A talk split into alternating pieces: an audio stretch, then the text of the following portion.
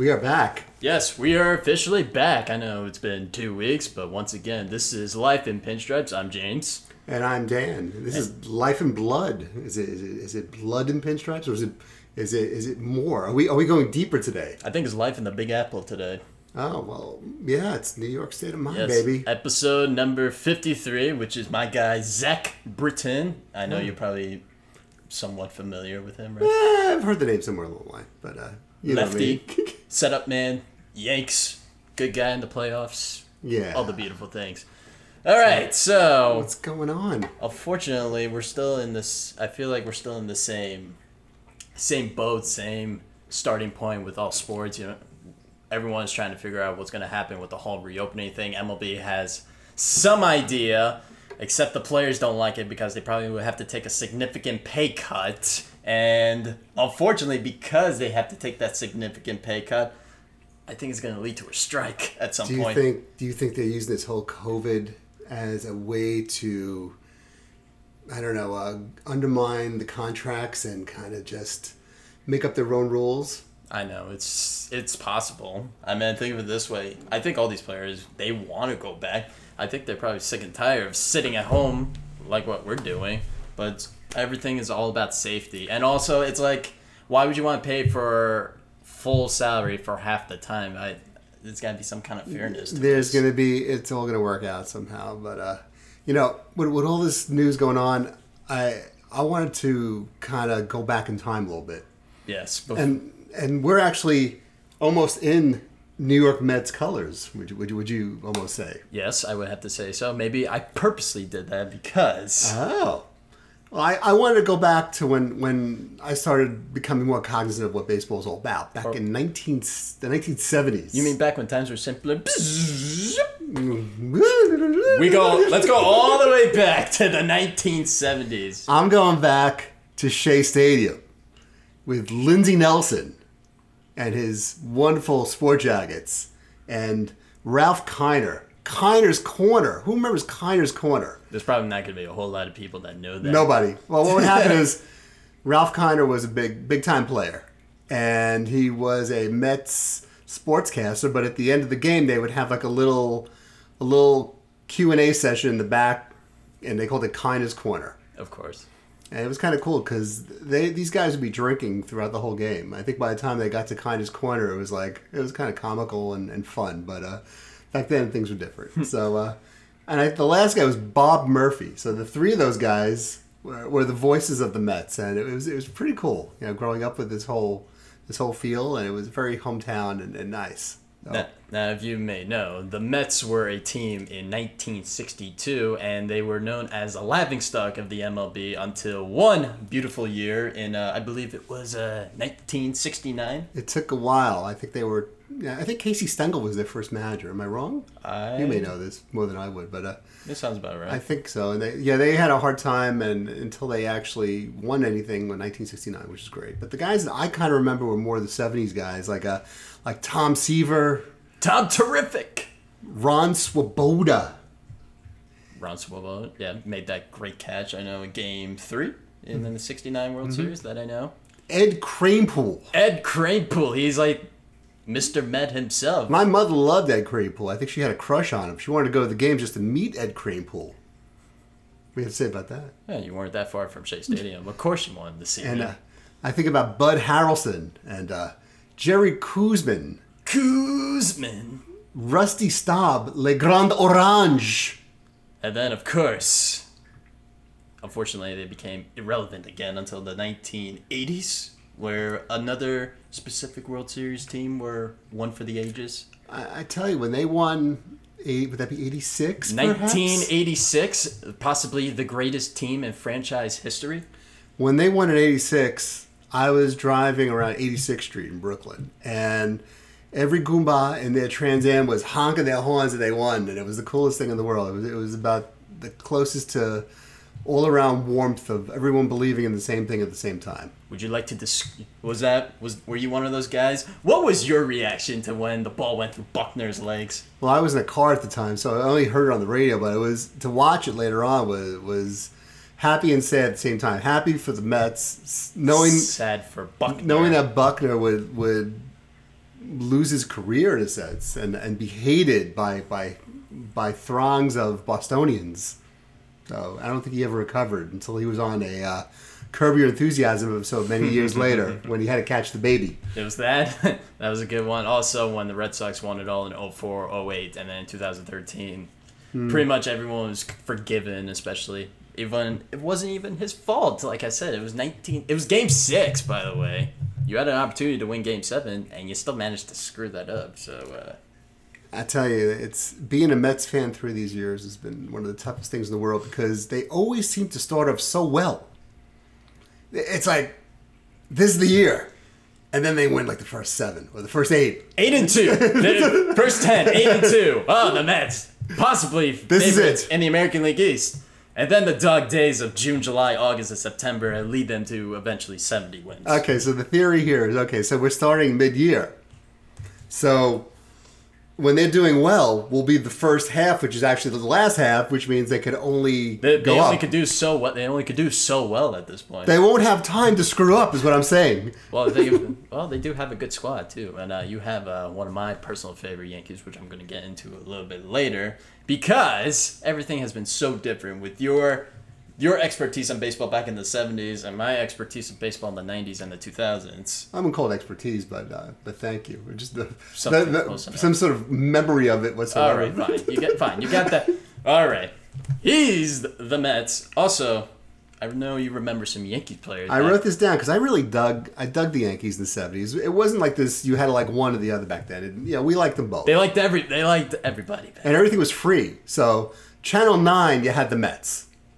WR, all the games were on whenever you wanted. It was free. And on Channel Eleven, WPIX, WPIX, which they still do. Pix 11, as they call it on Yankee games. Phil Rizzuto. Holy cow! He made the catch. I love This Phil. was- I love Phil Rizzuto. He's definitely.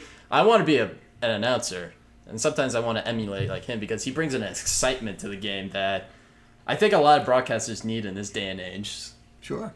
Think about these guys that play for the Yankees up there. You had Thurman Munson, Spoiled, pretty much, if you think about it. the best manager of all time, Billy Martin. Uh, not not to mention, not to mention, he's not only was Billy Martin a great manager, he, Billy Martin was also known for getting fired like seven times. I thought it was five. Was it seven? I think it was seven times, some ridiculous thing, because there was some love hate relationship with George Steinbrenner, and he was known for so much off off the field antics with drinking, which is probably very legendary. But that was uh, he was a wild man. Billy Meyer was also known for uh, pulling Reggie Jackson out of the game back in 1977 because he didn't hustle on a fly ball. And you know me, I know one particular player right now who's not a big fan of hustling. Um, would, would that be a Manny? Manny Machado. Machado. Remember when Yankee fans wanted Manny Machado? I felt like I was the only one that did not want him. You were a one man. Uh, let's say you, you had your your own thing of such pure dislike and hatred for this fellow that you would have started your own campaign anywhere to stop this guy from going. He anywhere. was one of those. Here's the thing. He was one of those players, incredibly talented, great at third. He wanted to play shortstop when at one problem Didi Gregorius was the shortstop, and then there was the playoffs where he was spiking players. I'm like, I don't want this crap on my team. You're basically sending a message that it's okay to spike someone. All right, you don't. No. So you're so you're not really a team player. You're not hustling, and then you're looking to spike people. No. But did he read other that. people's signs? Oh, did I go there? Oh, shit. I mean, theoretically, I am wearing orange, but anyway, uh, Astros, you still suck to this day, and you are one lucky son of a bitch that you're probably only be playing half the season. Oh man, what if? Do you ever hear of a? There's a guy called Cliff Johnson that played in the '70s. Yes, I think I'm very familiar with Cliff Johnson. I remember him for one particular thing. And what's that? He was running home, and he was trying to score. But this guy must have been about six four. I'm uh, huge. He ran into the catcher to, to score, and he hit the guy so hard that he didn't get up. Oh, they basically had to um, get an ambulance and, and take the, the catcher off the field. Is And this th- an All Star game or no, just a regular game. But I know there was a there was an incident where oh that was Pete Rose that ran right into a catcher and But there's like a truck hitting this poor catcher, and as a result, I, I'll never forget that. Yeah, the, it was a lot of fright that the guy wasn't going to live. of course So- well think of it this way you just got ramset. This doesn't even happen anymore. You Mm-hmm. don't see players nowadays colliding with each other. No. I I missed that by the way. I missed those good home plate collisions, but unfortunately people get hurt out of it. Can you do a home plate collision when you have to be six feet away from each other? How are they going to kind of do that? You think if they have the social distance on the field? That's impossible to do that. That, that makes no sense. It's almost like it's just. It's almost like you gotta stop at the six feet distance. Like, okay, he's out.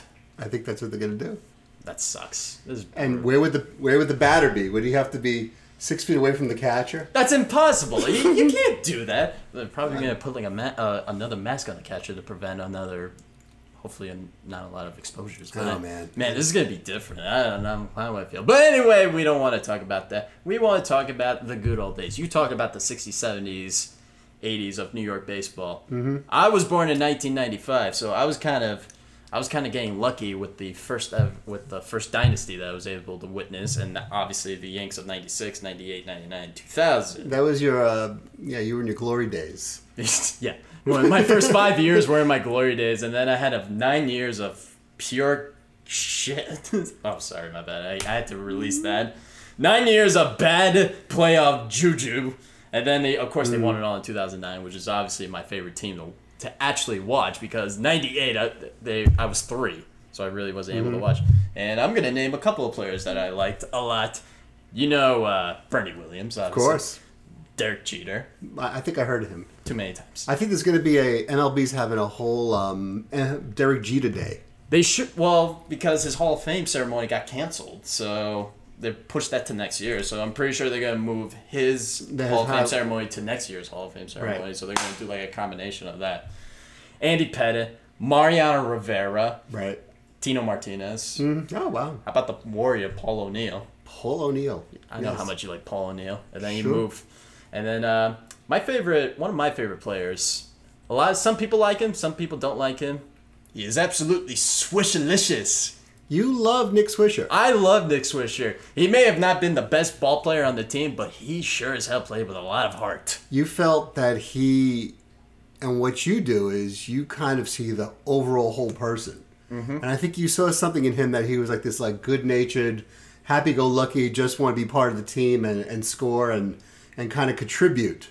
And even though his numbers may not have been up to par with other people, you wanted to keep him there regardless. Oh, of course, yeah.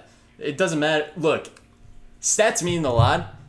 It's also the nature of the person Sure. that can be very successful at the end. Like, why they never got rid of Derek Jeter at all because he was great from start to finish. All about win, all about team. Well, he was also a captain too, something that the Yankees could use. Do you right feel though some people are, are like hot dogs and they don't work well in a team environment as opposed to other people that are more malleable to work within and, and work more like a like a well oiled machine as opposed to someone that's just kind of I yeah. on their own. I think I would have to say that. I mean, especially with the whole A Rod saga. A lot of people love him, a lot of people hate him.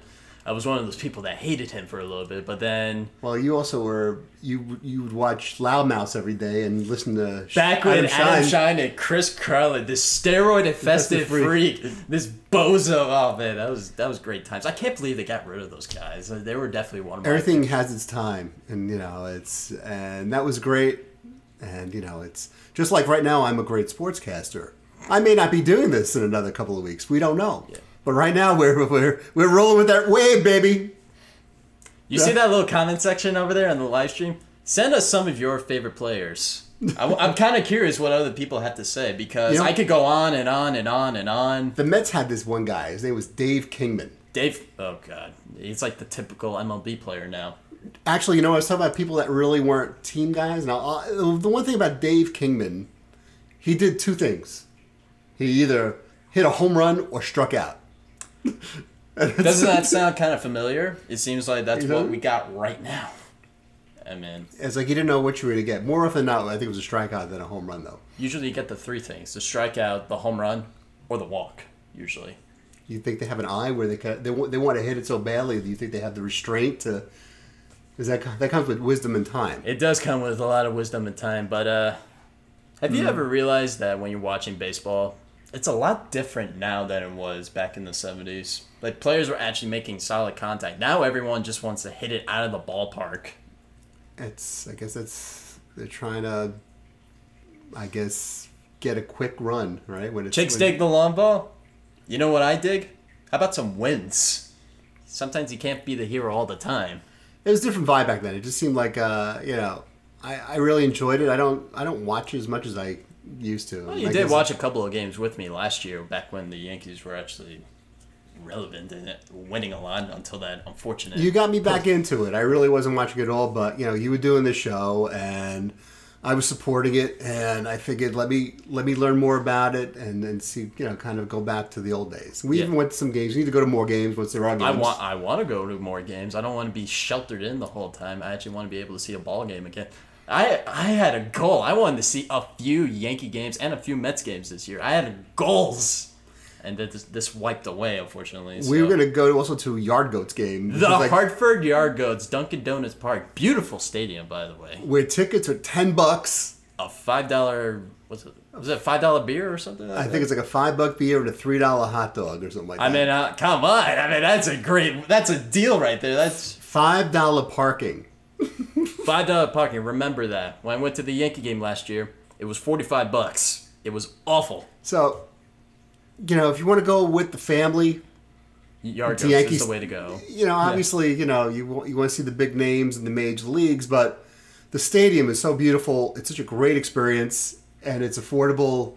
And I just say squint a little bit and just make believe it's someone that you want to see, and that way you kind of can. Uh, So if I see, so if I see a six seven guy on the Yard Goats, pretend it's Aaron Judge with another guy. well, you know, the whole thing is the players that play there today will be the major leaguers of tomorrow, because they're all farm teams. Pretty much, yeah. So if you some can- players get lucky, and some players, unfortunately, they never reach their full potential, which unfortunately kind of sucks. Or if you look out, someone that you like that's injured in the majors is rehabbing back in the minors, and they kind of maybe they'll show up there. I did see Aaron Hicks when I went to a Yard game a couple years ago. I saw Aaron Hicks play for the Double A uh, Trenton. Right. Abs- crushed the ball. It looked like it probably could have hit I eighty four. That's how.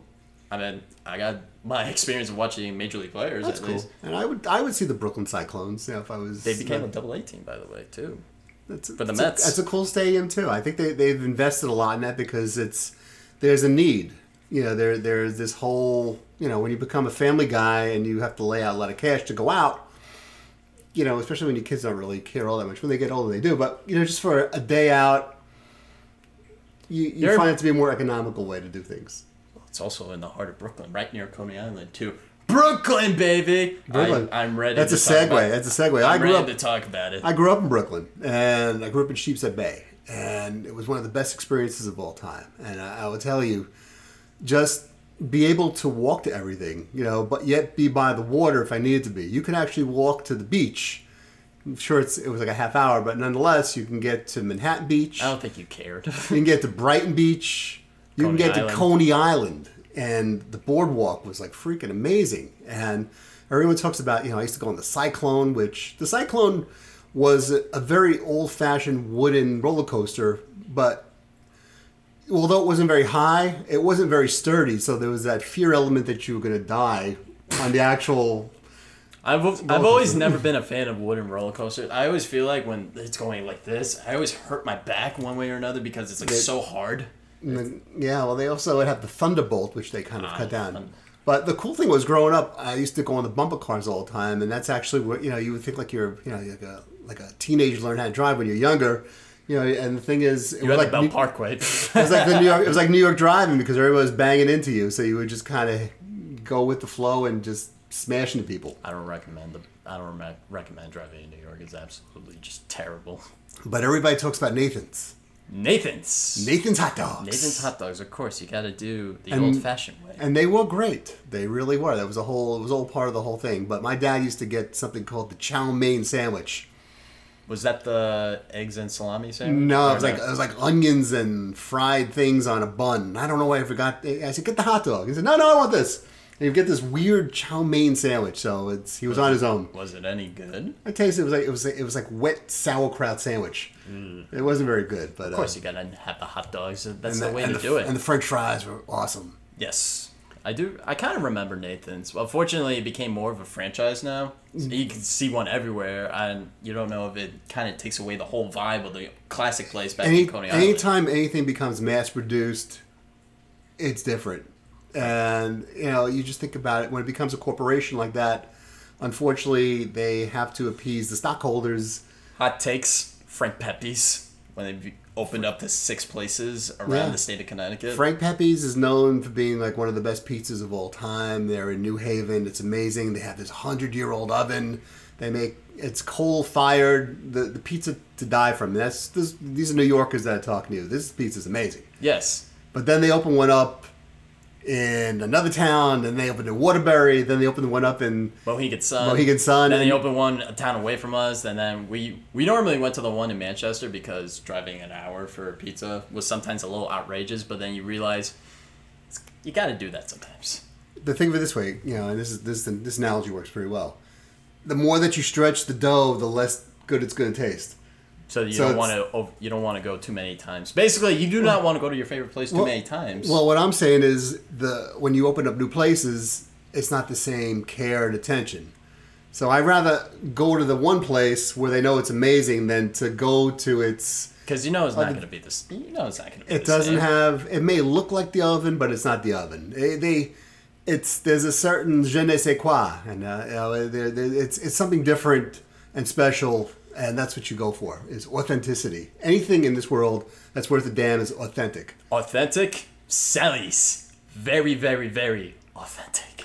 Now, growing up, I used to go to a place called Roll-N-Roaster. Ah yes, my favorite place when you used to take me there when I was Well, Rollin' just a, just a little baby, little baby. Well, they had they had uh, the best cheeseburgers and roast beef and French fries with cheese. cheese fries. and anything with cheese. You would actually cheese would be at a condiment that would go on anything. You would just do this, and they would just put cheese on everything. And that would usually follow a night at Captain Walters, which was like a, a hangout in a bar. It was it was a bar that was right off of Emmons Avenue where everyone from high school or college somehow we got in anyway. But it was it was a great place to hang out with with people and and have a great time. And then you would go to Roll-N-Roaster on the way home because you wanted to. Yeah, that was to. your your two a.m. snack after a long night Yeah. of drinking. Which I thought, by the way, when you what was that place called again? What? Captain Captain Walters. I thought it was. It sounded like a very old fashioned rum.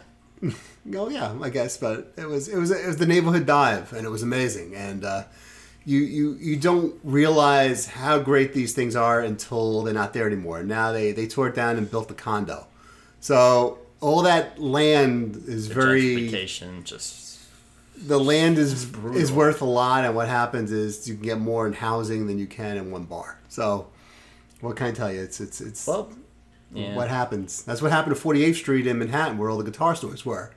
I used to go to Sam Ash and and Manny's, and there was about a half a dozen other places, and they all one by one went away to build a parking lot. So they they took Paradise and they built a parking lot, like the song says. Jeez. But we're trying to keep it light, trying to keep it happy, I- trying I to keep it reminiscent. Well, you also had another great experience in Brooklyn. It's called um, the Park Slope. Park Slope was great. Yeah, that's we were in Park Slope before it became Park Slope. Before it became same problem. A lot of gentrification. A lot of a lot of you know what it is. Actually, we, what? Yes. It just became a lot of places that that I see everywhere.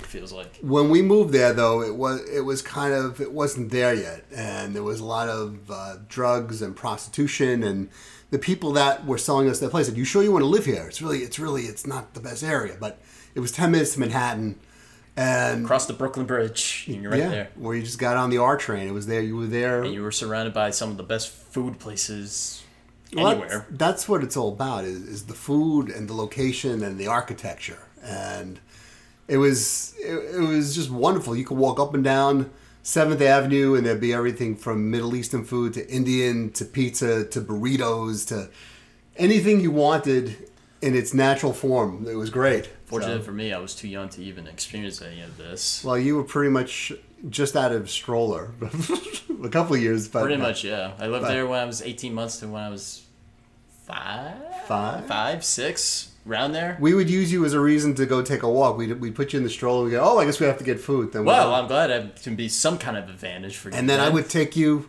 Pathmark. I no, do you remember we used to go to Prospect Park Yes, And on, on the my- bi- on the bike. on my bike? I, I was- would have an extra I little was, seat all, I in was the all front. the way in the. I was all the way in the front. I remember that, just experiencing the air in Prospect Park. You know, I want to live there eventually at some point. Mm, well, well, I think I think New York is in your blood, and you're going to go back there.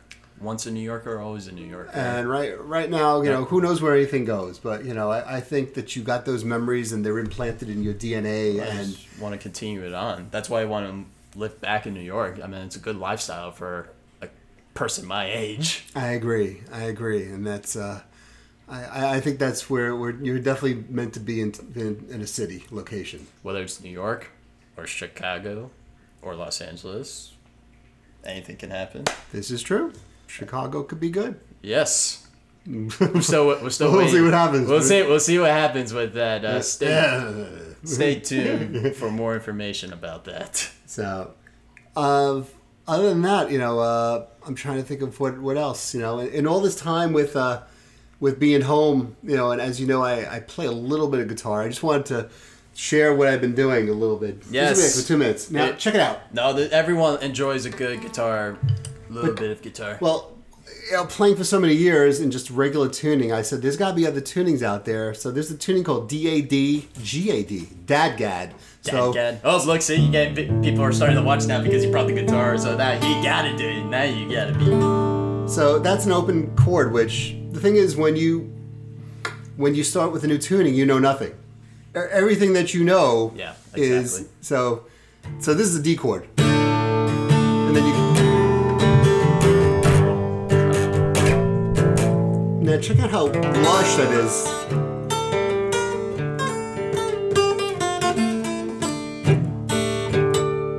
So I my thing is always learn new things while I can. Well, you you got all the time in the world to do that now. Explore new uh, explore new tunings and, And in this tuning, I- songs you can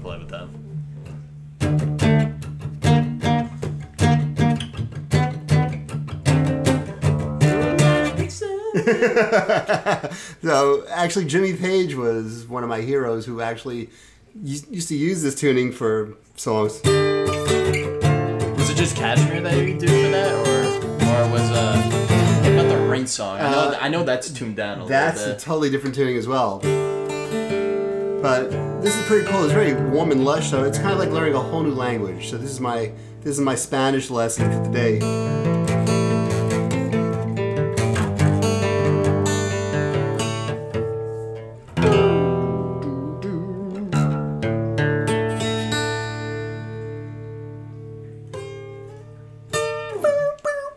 So that's my little DADGAD. I'm going to learn some stuff, and we'll, I'll learn some Celtic tunes. We'll be back next week. we take requests, by the way, too. If you want me to learn something, I'll, if if it's not too difficult, I will. Yeah, yeah. Like I said, see that comment section down there? Send it up.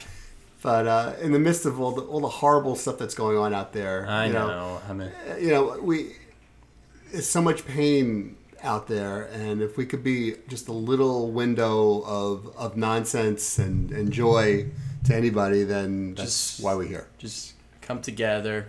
You know, say hi to everybody. Show Yeah. them your love, and just remember that we're all in this together. Think of it that way. We are. So uh, let's let's hope that we could somehow get to the right side of all this, because right now there There's a lot of questions in the air, by the way, that I'm not going to get into. we're not going to talk about it. I, I don't want to get into that. No, because if I if we get into this, it's going to be like a bad rant. And, Yeah. And unfortunately, I don't want to lose people because of a bad rant. So uh, on that note, On on that note, thank you all for watching. This is a presentation of Clovercrest Media Group. You'll find us on any podcast platform on www.clovercrestmediagroup.com on Transistor, anywhere you can find all of our podcasts. And to hear more of this beautiful music. And once again, thank you very much. I am James. and I'm Dan. Farewell, solo. Let's hear it.